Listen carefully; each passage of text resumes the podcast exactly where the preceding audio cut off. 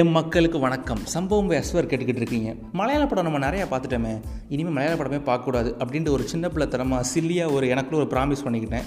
ரொம்பவே கேவலமாக இருக்கல அந்த ப்ராமிஸ் பட் இருந்தாலும் என்னால் பார்க்காம இருக்க முடியல. எப்படி சரக்கு அடிச்சவனுக்கு சரக்கு அடிக்காமல் இருக்க முடியாதோ கையெல்லாம் நடுங்குமோ அந்த மாதிரி எனக்கும் மலையாள படம் பார்க்காம இருக்க முடியல. ரீசெண்டாக தான் படம் பார்த்தேன். கப்பேலா அப்படின்னு சொல்லிட்டு ஒரு படம். ரொம்பவே நல்லா இருந்தது. சரி அந்த படத்தை அவங்க கூட ஷேர் பண்ணிக்கலாம் அப்படின்ட்டு. படத்தோட ஸ்டோரி ரொம்ப சிம்பிள் அதாவது நம்ம கும்பலங்கி நைட்ஸில் பார்த்துருப்பீங்க அந்த ஹீரோயின் கேரக்டர் அண்ணா பென் சொல்லிட்டு சுருட்டு சுருட்ட முடியாக இருக்கும். அவங்க அந்த படத்துலையும் பண்ணியிருக்காங்க படத்தோட ஸ்டோரி என்னென்னா அவங்க அம்மா வந்து ஒரு டெய்லர் ஸோ வந்து இந்த மெஷர்மெண்ட்ஸ்லாம் கேட்டு வர சொல்லியிருப்பாங்க. இன்னொருத்தவங்க மெஷர்மெண்ட்ஸ் அளவு கொடுத்துருப்பாங்க பட் வந்து அவங்க மிஸ் பண்ணிடுவாங்க ஸோ அவங்களுக்கு நீ ஃபோன் பண்ணி கேளு அப்படின்னு சொல்லிட்டு நம்பர் நான் காலண்டர்கிட்ட எழுதி வச்சுருக்கேன். அதை பார்த்து ஃபோன் பண்ணுன்ட்டு ஹீரோயின்கிட்ட சொல்லுவாங்க. இவங்க வந்து ஹீரோயின் வந்து நம்பரை வந்து மாற்றி போட்டுருவாங்க.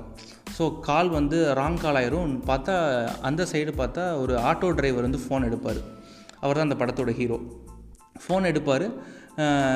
உடனே இது ராங் நம்பர் அப்படின்னு சொல்லிட்டு நான் தப்பாக போட்டேன் அப்படின்னு சொல்லிட்டு வச்சுருவாங்க. அதுக்கப்புறம் திருப்பி திருப்பி அந்த ஆட்டோ டிரைவர் வந்து ஃபோன் பண்ணிக்கிட்டே இருப்பார்.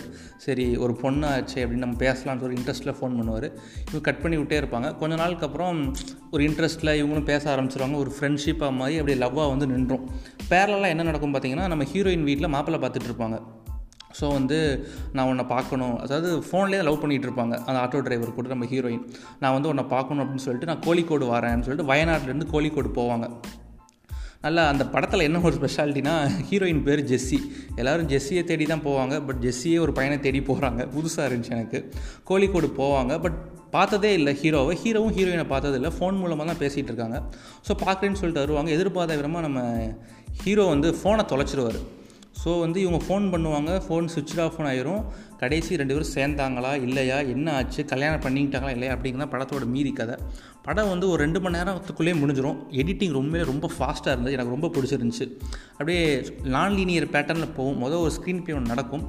அப்படியே முன்னாடி ஒரு கதையை சொல்லுவாங்க. அப்படியே உண்மையிலே அப்புறம் அப்ரூட்டாக கட் பண்ணிட்டு வேறு ஒரு ஸ்டோரி வரும். உண்மையிலே ரொம்ப நல்லா இருந்துச்சு. கேரக்டர் அது டிரான்சிஷன் சொல்லுவாங்க. ஒரு கேரக்டர் நம்ம ஒன்று அஷ்யூம் பண்ணி வச்சுருப்போம்.